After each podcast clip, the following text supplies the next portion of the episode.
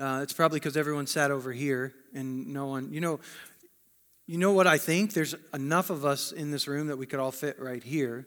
And so, if you, you know, I'm not going to make you move, but then I might not have to like lean, and so, but, or at least maybe move to this side of the pews so that uh, that I don't have to look as far. I don't want to get a crink in my neck as I I look. But um, today is uh, we're going to continue through the series. If you're a guest with us and maybe you haven't uh, been here for the other parts, that's okay. Uh, I think you're going to get something out of it um, still today. But this series is called Beyond December, and it's based on the fact that Christmas, for most of our world, I know that there are not everybody that Christmas is a joyous time, but um, for most of us, Christmas just seems to be this special time, and it's it's remembering that Christ came, and there's just we're with family and we're with friends, and there's just this feeling, and it's repeated in songs and in movies. And don't you wish it could be Christmas every day? And I know that some of you say a resounding no to that, and that's okay.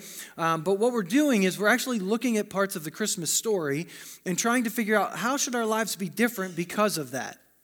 Because it's not really just about December 25th, and it's not about Christmas. And as we've talked about, most of what we actually celebrate at Christmas doesn't actually, you know, match the version of the Bible, but we are more comfortable with our traditions than we are with the scripture sometimes. And, and it leads into other areas of our lives too. And so there's nothing wrong with um, celebrating and correcting. And I know I've, I've joked about it a little bit, um, but there's some truth that we leave some of Christmas here when we're supposed to carry it with us. And um, today, if you've got your Bible, we're going to go to John chapter 1. John chapter 1. And we've been looking at these aspects of the, the Christmas story. And the first week, we talked about God being with us and God being for us from Matthew chapter 1.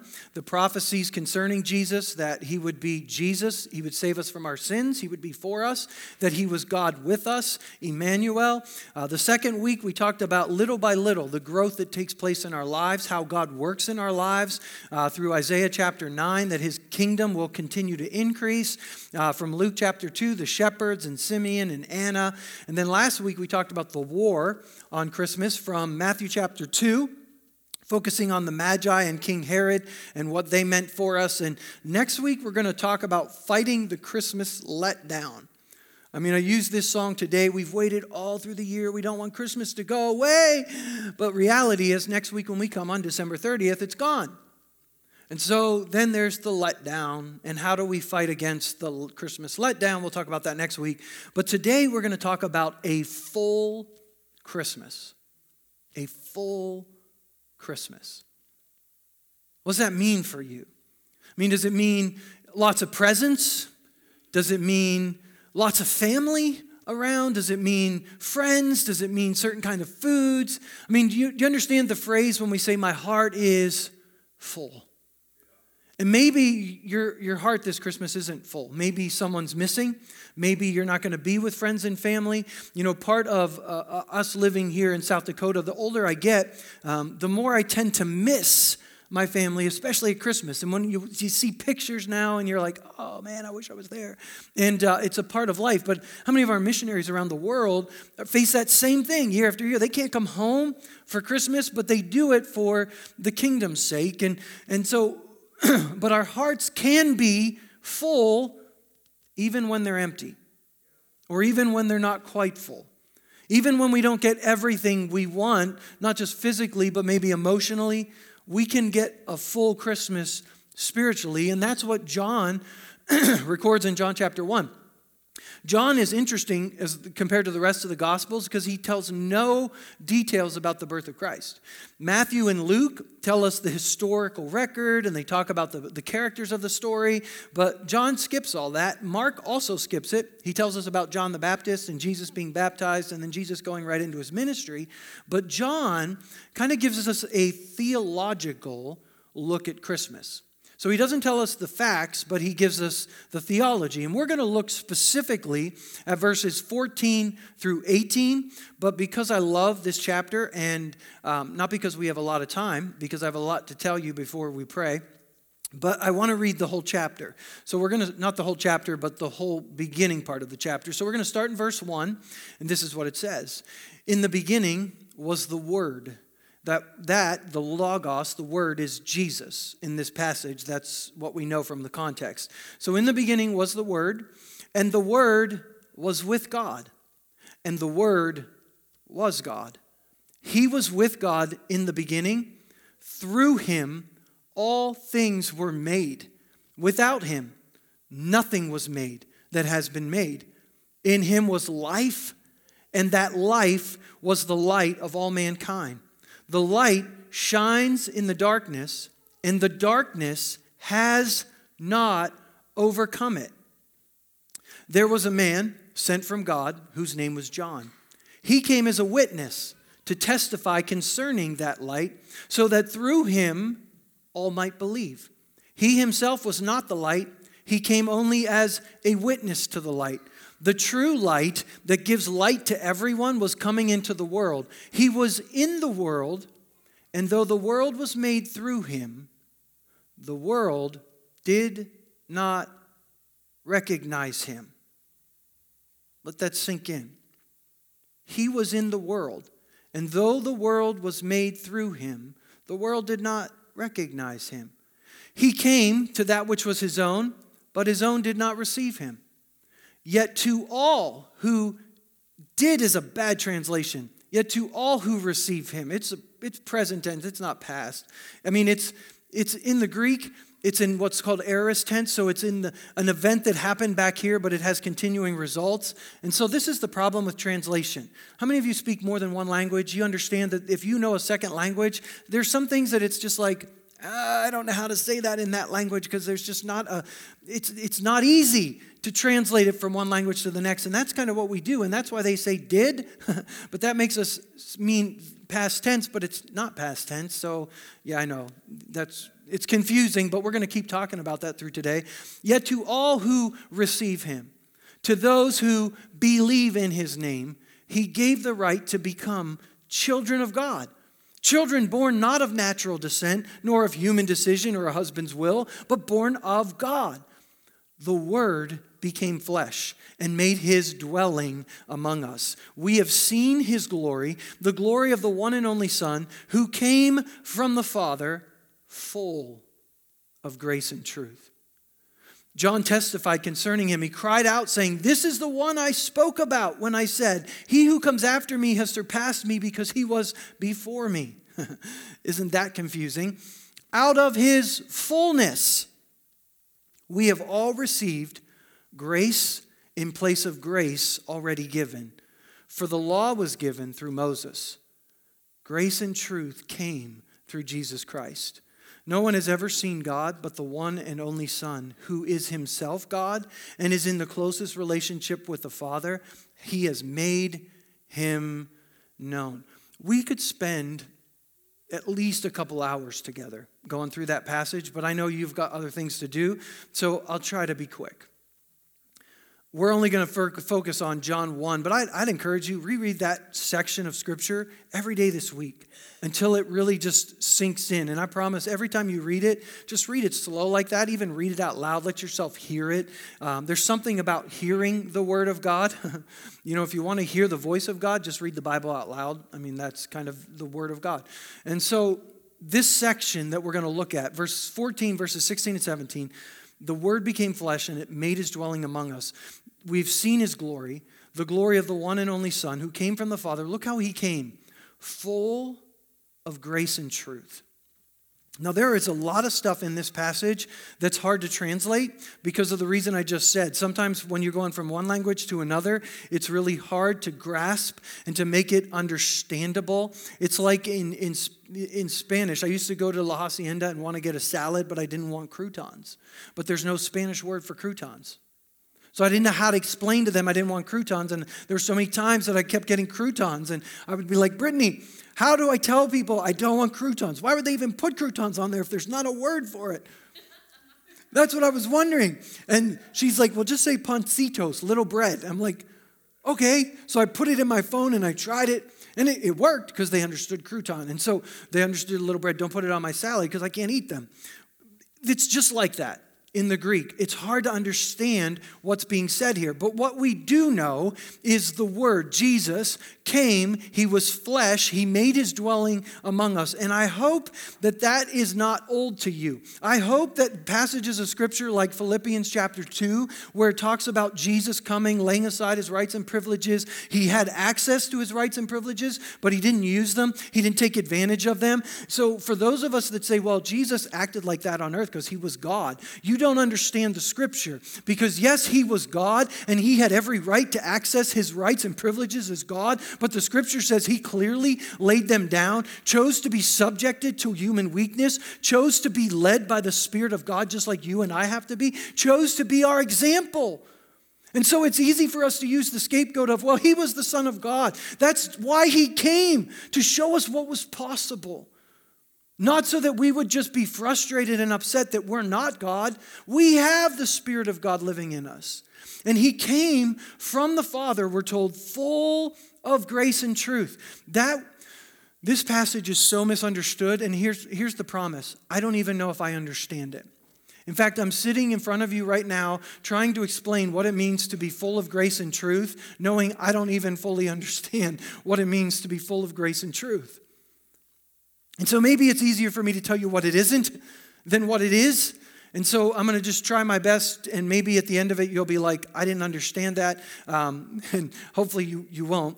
But here's what he didn't come doing he didn't come balancing grace and truth. He didn't come balancing grace and truth, he came full of it, completely.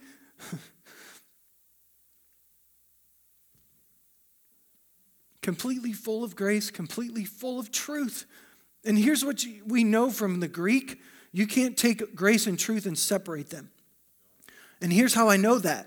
Because in Greek, the word came is singular. It's a verb, came. We, we don't know in English it's singular, but if you know Greek, you know it's singular. So that means two things with a singular verb are one thing.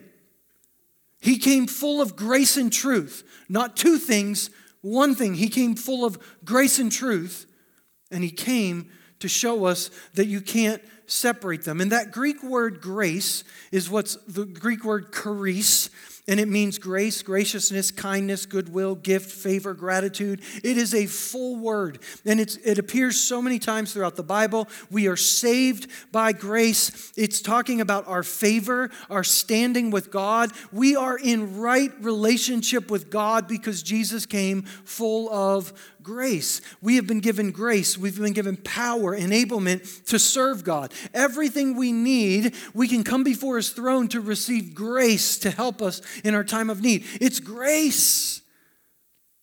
It's a, it's a crazy word and it's a full word, but he also came full of grace and truth. And that word truth means the conformity to reality with the implication of dependability. It means it's real and it's reliable. Jesus came and he is the truth.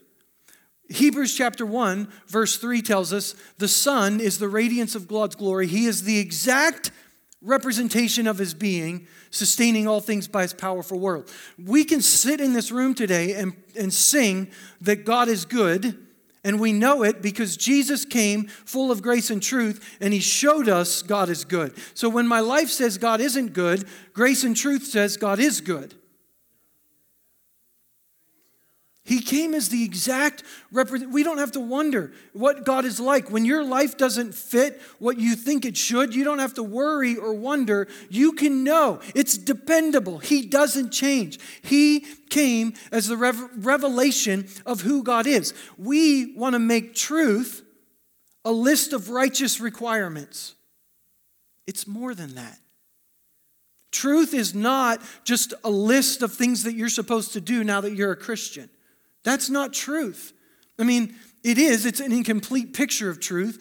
Truth is who God is, it's the revelation of all that God is. That's truth. Jesus said, I am the truth. You know, last week we talked about the God of this age blinding the minds of unbelievers and they can't see truth. I mean, let's look at that passage one more time and look at it now that we've read what we've already read. The God of this age has blinded the minds of unbelievers so they cannot see the light of the gospel that displays the glory of Christ, who is the image of God. Truth is not a list of requirements, it's who God is. And what the people of the world can't see is who God is. Paul or John here places grace and truth on the opposite side of the law. And see, we try to make truth and law synonyms, but they're not synonyms. They're not the same thing because they're on opposite sides. The law was given through Moses.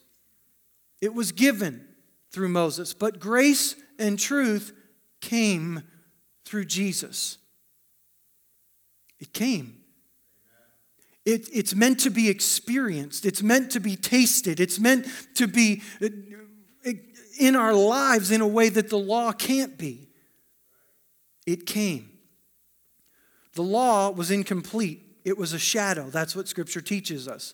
Hebrews chapter 10, it's a shadow of the good things that are coming. It's not the realities themselves. The apostle Paul in 2 Corinthians chapter 3 talks about the old way with laws etched in stone led to death. Though it began with such glory that the people of Israel could not bear to look at Moses' face, for his face shone with the glory of God, even though the brightness was fading away. Shouldn't we expect far greater glory under the new way now that the Holy Spirit is giving life?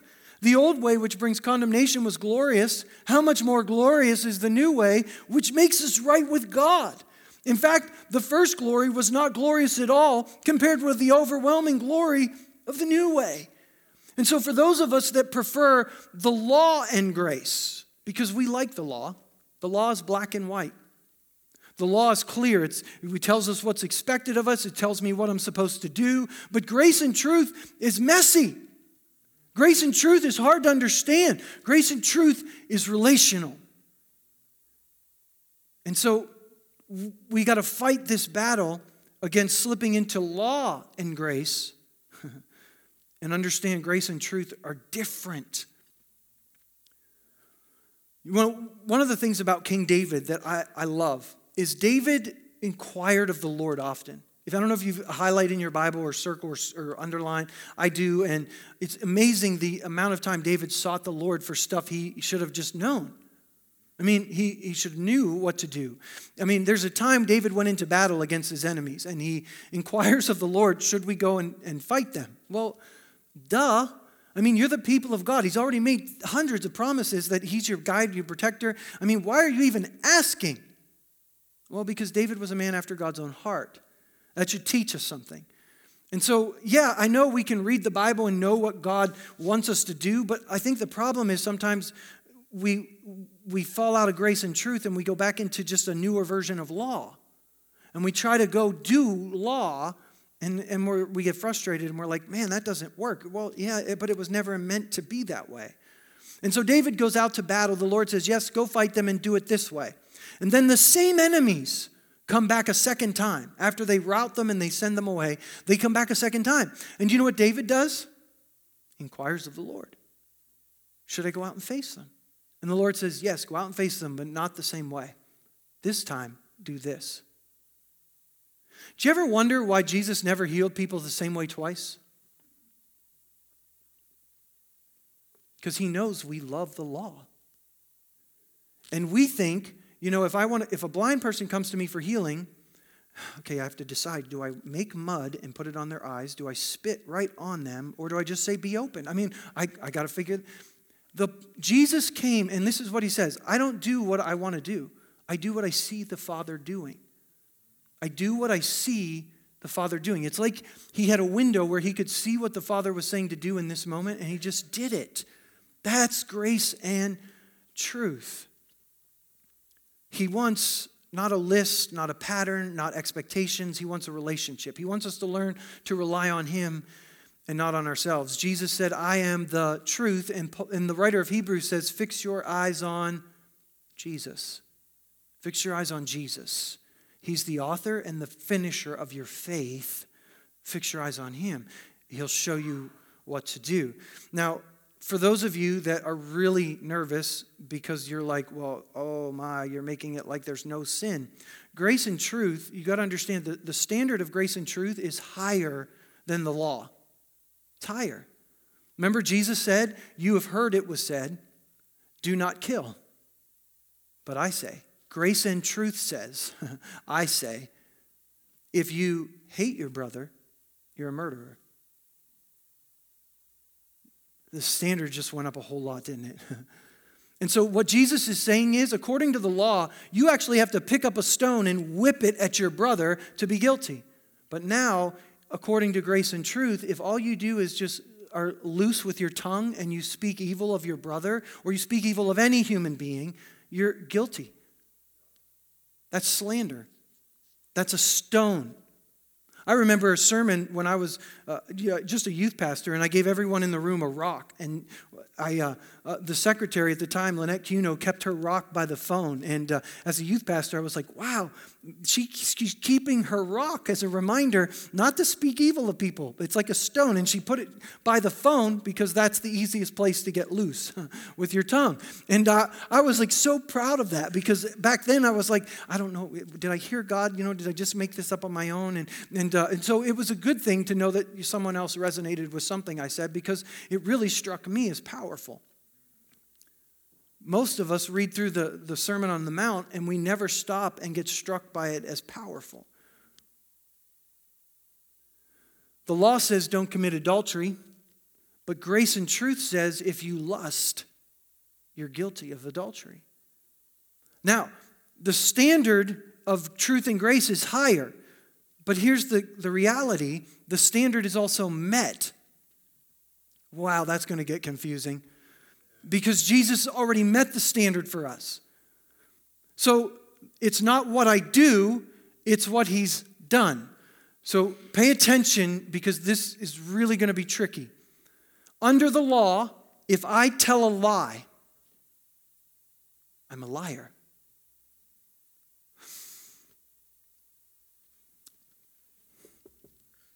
Under grace and truth, if I tell a lie, I'm a son who lied. I'm not a liar. It's not who I am because I've been given a new identity. See, this is why grace and truth is super messy because we want to call people liars. You liar. No, that's law. It's already been accomplished. Grace and truth came through Jesus Christ. I'm no longer a liar, I'm a son who lied. Read Ephesians 4 and 5. Paul is trying to explain this to the Ephesians, and he's like, you know when Peter said, Paul like writes stuff and it's so hard to understand. It's truth. Paul says, don't keep doing these behaviors you used to do when you were like a Gentile, because that's not who you are anymore. God saved you by his grace. You're not that anymore. Even though they were doing it, because he wouldn't have told them to stop if they weren't doing it. And so he's like, don't do these things. That's not who you are. Because grace and truth has called you up to a higher standard. Grace and truth has put you at a place. And now you have to live in that. And it's so messy. And now, here's the danger then it doesn't matter how I live, right? That's the danger. But scripture warns us don't receive God's grace in vain. Don't trample on the spirit of grace. Don't, don't use it as an excuse. I mean, yes, grace and, stand, grace and truth is this wonderful, powerful thing. And if you were given today a $10 million diamond in a cloth so that it didn't get scratched, and you were given in a, in a sack, and you were, they were like, okay, be careful, this is worth $10 million, you wouldn't take it out of that and shove it in your pocket you would treat it like it's valuable. And that's what Paul's saying. Don't let grace and truth just be something you carry in your pocket and just pull it out every once in a while to act any way you want. It's so valuable. And if you understand it, it's so freeing. Paul says in Romans chapter 6 should we keep on sinning so God can show us more of his wonderful grace? I mean, where sin abounds, grace abounds all the more. So we should sin more. So there's more grace. By the way, humility also brings more grace. So we could try that one. It's interesting that Paul didn't have to say, should we keep humbling ourselves?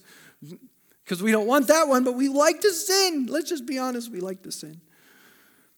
Because we get more of his grace. He says, Of course not. If we've died to sin, how can we continue to live in it? I mean, if you've died to it, how can you continue in that? But God's grace has set us free from the law. Does that mean we can go on sinning? Of course not. Don't you realize if you, you become a slave to whatever you obey? I know you don't feel like a slave, but every time our tongues are loose and we slander, we become a slave to it. We become a slave to sin. That's why we repent. That's why we confess, and His blood already has covered us even before we've asked. But we need to ask so we come free from it. You can be a slave to sin, which leads to death, or you can choose to obey God, which leads to righteous living. Galatians chapter 6, he says, If you sow to please your flesh, you will from the flesh reap destruction. But if you sow to the Spirit, you'll from the Spirit reap eternal life. So don't get weary in sowing to the Spirit. Because if you do, at the proper time, you'll reap a harvest if you do not give up. Now, here's the best part he came full of grace and truth, and from his fullness, you and I have received grace, grace grace, grace. That's literally what the Greek says. And if you read different translations of that verse, you'll realize that scholars have no idea what that means because there's no way to translate it. And so some of them say grace in place of grace already given, grace upon grace, grace for grace, one gracious blessing after another. Here's the essence you get unlimited grace, you get more than you need, you get everything you need to be a carrier and a releaser of grace and truth. You are fully equipped in fully supplied. That's what we know. From His fullness, you have received everything you need. You are full to overflowing.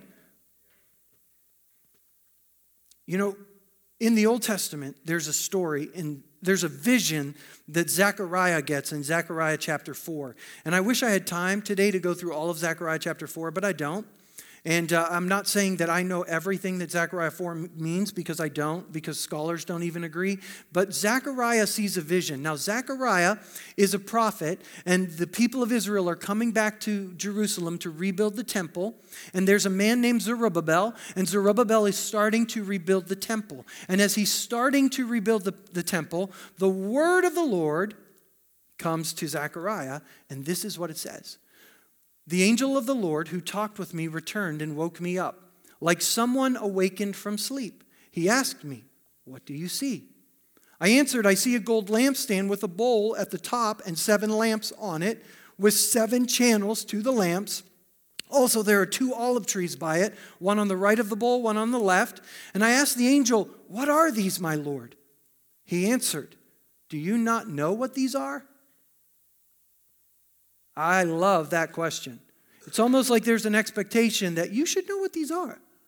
Because here's, here's the truth angels are not created above us, angels are not created in the image of God. We are. So, on the totem pole of life, God, us, angels. That's the reality of the kingdom. Now, we're marred by sin, but the expectation is you should be able to understand this. The angels don't understand that Jesus became a baby. They're like, huh? They don't understand what's going on because they're not God. They don't have all revelation. So they look at some things and they're confused. And I really think this angel is looking at Zechariah thinking, okay, you're above me. How do you not know this? Why do I have to explain this to you? But you don't know what it means? He says, no, my Lord. So he says this This is the word of the Lord to Zerubbabel. Not by might, not by power, but by my spirit, says the Lord Almighty. Now, what's Zerubbabel doing? He's rebuilding the temple. There is so much imagery from Zechariah chapter 4 to New Testament covenant. I mean, scholars agree this isn't just a word for Zechariah and Zerubbabel, this is a word for the New Testament church. I mean, when he starts talking about the mountain that's going to be leveled before him, the temple that he's starting to build, will, he'll complete it. When he talks about the seven spirits of God roaming throughout the earth and the, the lampstand, look at Revelation chapters 1 and 2 and 3. The that Christ walks among the seven lampstands, that we are the temple, that if you say to this mountain be moved, it's going to be moved. There is so much here that's prophesying to what we should be living in. And I don't have time to do it. But he says in this passage, do not despise the days of small beginnings. because Zechariah's looking at it, Zerubbabel's looking at it, they're like the temple, you know, it's not as glorious as it used to be. And he's like, don't despise the day of small beginnings. The Lord rejoices to see the plumb line in Zerubbabel's hand. Do you know what a plumb line is? It's a tape measure. They haven't even started building. All they've done is set their heart on building and they've started to measure. And the Spirit of the Lord is rejoicing in that. See, we get hard on ourselves and we're like, oh, you know, I got to do like these 15 things before he's pleased with me. No, you pick up the tape measure and he's like all over you. He wants to give you grace on grace. He's not giving you grace just because you measure up. If that was the case, you wouldn't get any because we can't measure up. Let me show you a picture of what this looks like. There it is. There's the vision. Two olive trees with channels to a big bowl that spread out to the candles. All, the, all that we have time for today is you'll never run out of oil. Your temple being built, it's not by might, it's not by power, it's by my spirit, says the Lord of hosts. And here's the truth I can't explain to you grace and truth fully because it's not meant to be explained, it's meant to be experienced. The law was given, grace and truth came. Paul, John says we were eyewitnesses of his glory, we saw it. Now, for us, we're like, oh, dude, we can't be eyewitnesses of his glory. No, what we can be better, we can be carriers of his glory. Because a carrier is better than an eyewitness. You have the Spirit of the living God living within you. And in Ephesians chapter 5, the Apostle Paul here says, Be careful how you live, not as unwise, but as wise. Make the most of every opportunity because the days are evil. Don't be foolish. Understand what the Lord's will is. Don't get drunk on wine, that leads to debauchery. Instead, be filled with the Spirit. That word in Greek, present tense, be continuously filled with the Spirit. Don't get saved and have the Spirit in you. Don't get baptized in the Holy Spirit and you're good. Be continuously, day after day, moment after moment, filled with the Spirit. Why? Because He is the Spirit of grace and the Spirit of truth. As the Father sent me, so I send you. He came from the Father full of grace and truth. And do you know what his plan for your life is? As he sent me full of grace and truth, I send you full of grace and truth, full of my spirit. And my spirit is the spirit of grace and truth. And what we do is we get into conversations and we're trying to give people law. You got to conform your life to all these things. And do you know what they need? They need an encounter with the spirit of grace and truth. That's what they need. Paul says, I didn't come to you with wise and persuasive words. I didn't eloquently put a speech together that was going to impact you. No, I came with a demonstration of the Spirit's power. The living water flowed out of me to you. You want to untie the eyes of the blind?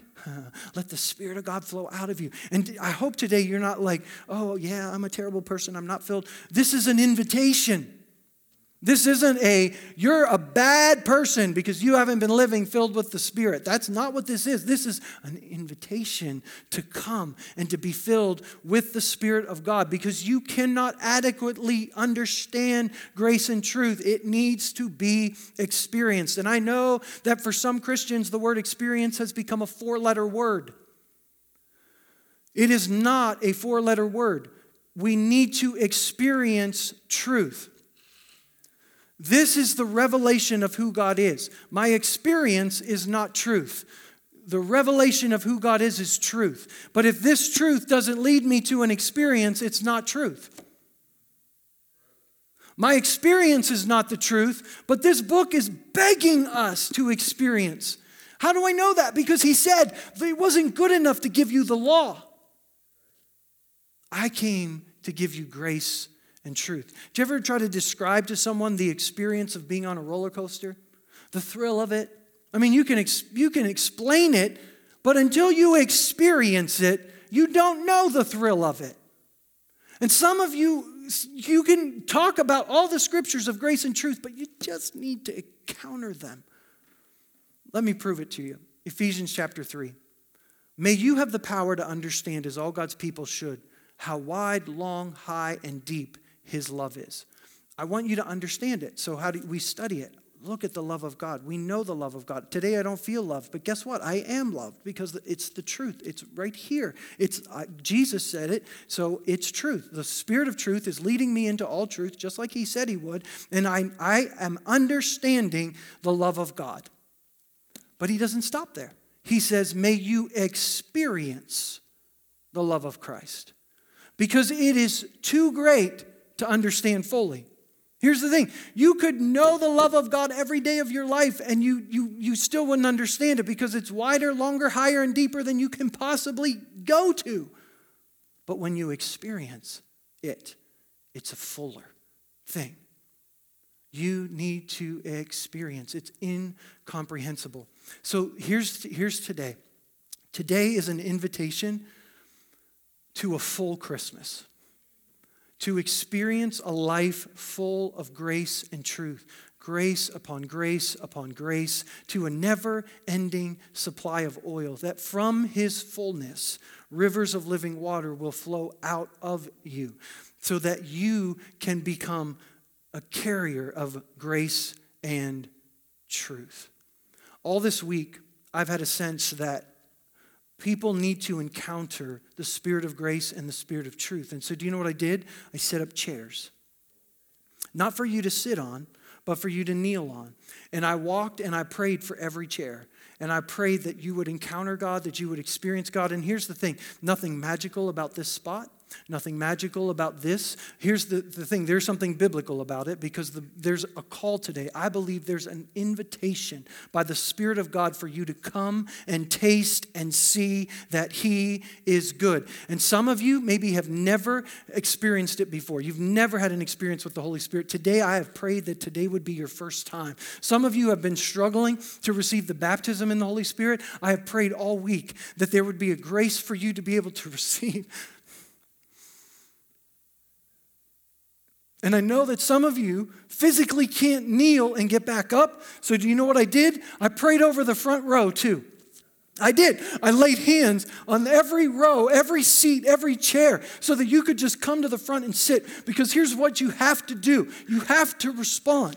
The invitation is given, but you have to respond. And I wanted to be done by 11:18 so that there would be time for you to respond. It's a miracle. it's okay. Because here's the thing I can't make you come. I can't make you come. All I can do is prepare a place. In fact, Pastor John joked with me when he saw the chairs, said something about the 24 elders. I'm like, no, it's not the elders. Uh, I said, I'm, he's like, well, and when I told him, he said, well, you set up a lot of chairs. You're expecting a lot of people to come. I said, here's the thing it's not my job to worry about who comes, it's my job to prepare a place. And this is all the chairs I could fit. So I prepared a place, and then I prepared those places too. And I have prepared a place. And but here's what I know. Before I ever set out any chairs, he was preparing a place for you long before me. Because some of you are here today because it's Christmas and you're not a regular. That's okay. He knew you were coming. And some of our regulars are gone, and that's okay because He knew who was going to be here and He prepared a place for you. And this place, I pray, is going to be a launching pad for every place. Because it's not just about today and it's not just about this moment. It's about something entering into your spirit today that gives you a life full of grace and truth. So it's one encounter after another, after another, after another, after another. And you have to learn little by little to work it out in your life. And all of the things that you've been taught and trained, you're not going to be on an emotional ride of your life from this day forward. But if you press into it, if you don't get weary in it, I promise you, you're going to reap a harvest. And so here's what I want to do I want to invite you to stand with me. And I've prepared some music for us. And as we play this music, I want to invite you to come. You got to get out of your seat. You got to come. You can kneel at one of these chairs. You can sit on one of these pews. You can kneel at a pew, but you need to move. The invitation is given. He is here to meet with you. I believe it. I have believed it in my heart all week. I have been praying it all week that He is here to meet with you. Whether you have you need to be meet with him for the first time, whether you need to meet with him, it hasn't been a long time. It doesn't matter. He's here. He's prepared a place for you, and he is ready to encounter you. And as we sing, I want to encourage you to step out. I want you to find a place of prayer, either right here at one of these seats, right there at one of those pew areas. If they all fill up, find somewhere else, but just move. Respond to his invitation to come.